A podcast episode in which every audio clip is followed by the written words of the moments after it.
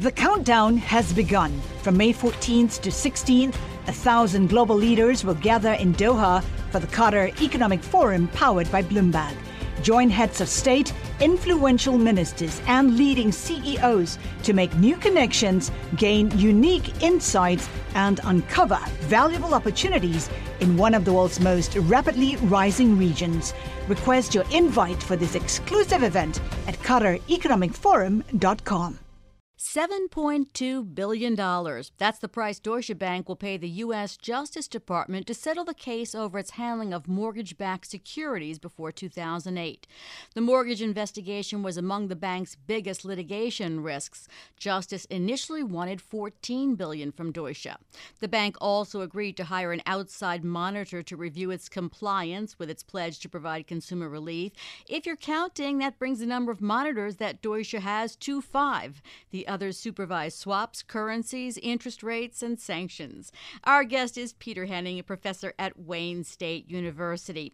Peter, Deutsche Bank admitted to making false representations and omitting material information from disclosures to investors. Financial institutions don't usually admit wrongdoing in these settlements. Could this lead to other claims against Deutsche Bank? Well, certainly there is going to be at least some risk uh, for the bank that these types of uh, uh, disclosures or these types of uh, statements that they have admitted to, uh, and there's some emails that uh, are in there that, as typically do, embarrass the bank. Uh, that could lead to uh, some additional litigation risk, but certainly not at the billion dollar level like it was facing. And of course, as a German bank, it doesn't face the risk from a shareholder lawsuit that uh, a bank that is chartered in the United States would face. So um, it's an embarrassment, certainly, for Deutsche Bank, and they have admitted that they acted wrongfully. But I, I think that the major blow here is behind them when they pay the about 3.1 billion as the penalty and then the rest as consumer relief.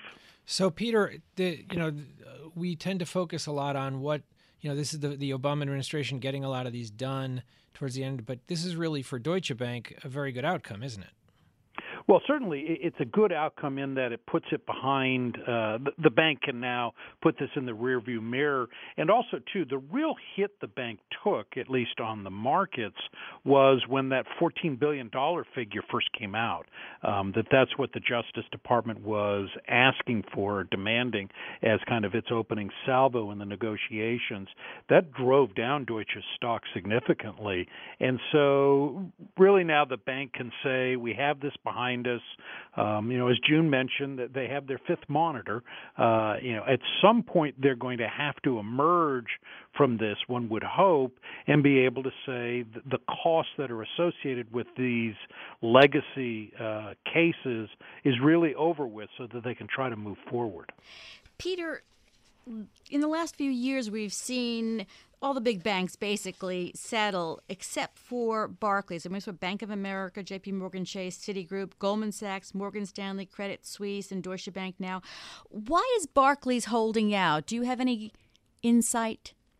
Well, one reason may be that uh, the Department of Justice's demand uh, was too high, given how much Barclays participated in the residential mortgage-backed securities market. Um, the Justice Department has very much focused on um, any type of resolution in the billions um, that would include both consumer relief and a penalty. So I think there was a concern on Barclays' part that the department was demanding too much, and the the collateral consequences for Barclays really aren't all that significant. Barclays took a big hit back when it was the first one to settle the LIBOR litigation. Uh, it has really put almost all of this behind it, and I, my guess is that at some point they just decided to draw a line in the sand and say, let's see what the Justice Department will do, especially under a new administration. Will the new administration be as committed to pursuing this case? Well, Peter, that's exactly what I was going to ask you. You know, going with the things that are unsettled and about we've got about 30 seconds left. What do you expect the new administration is going to do in regard to this sort of thing?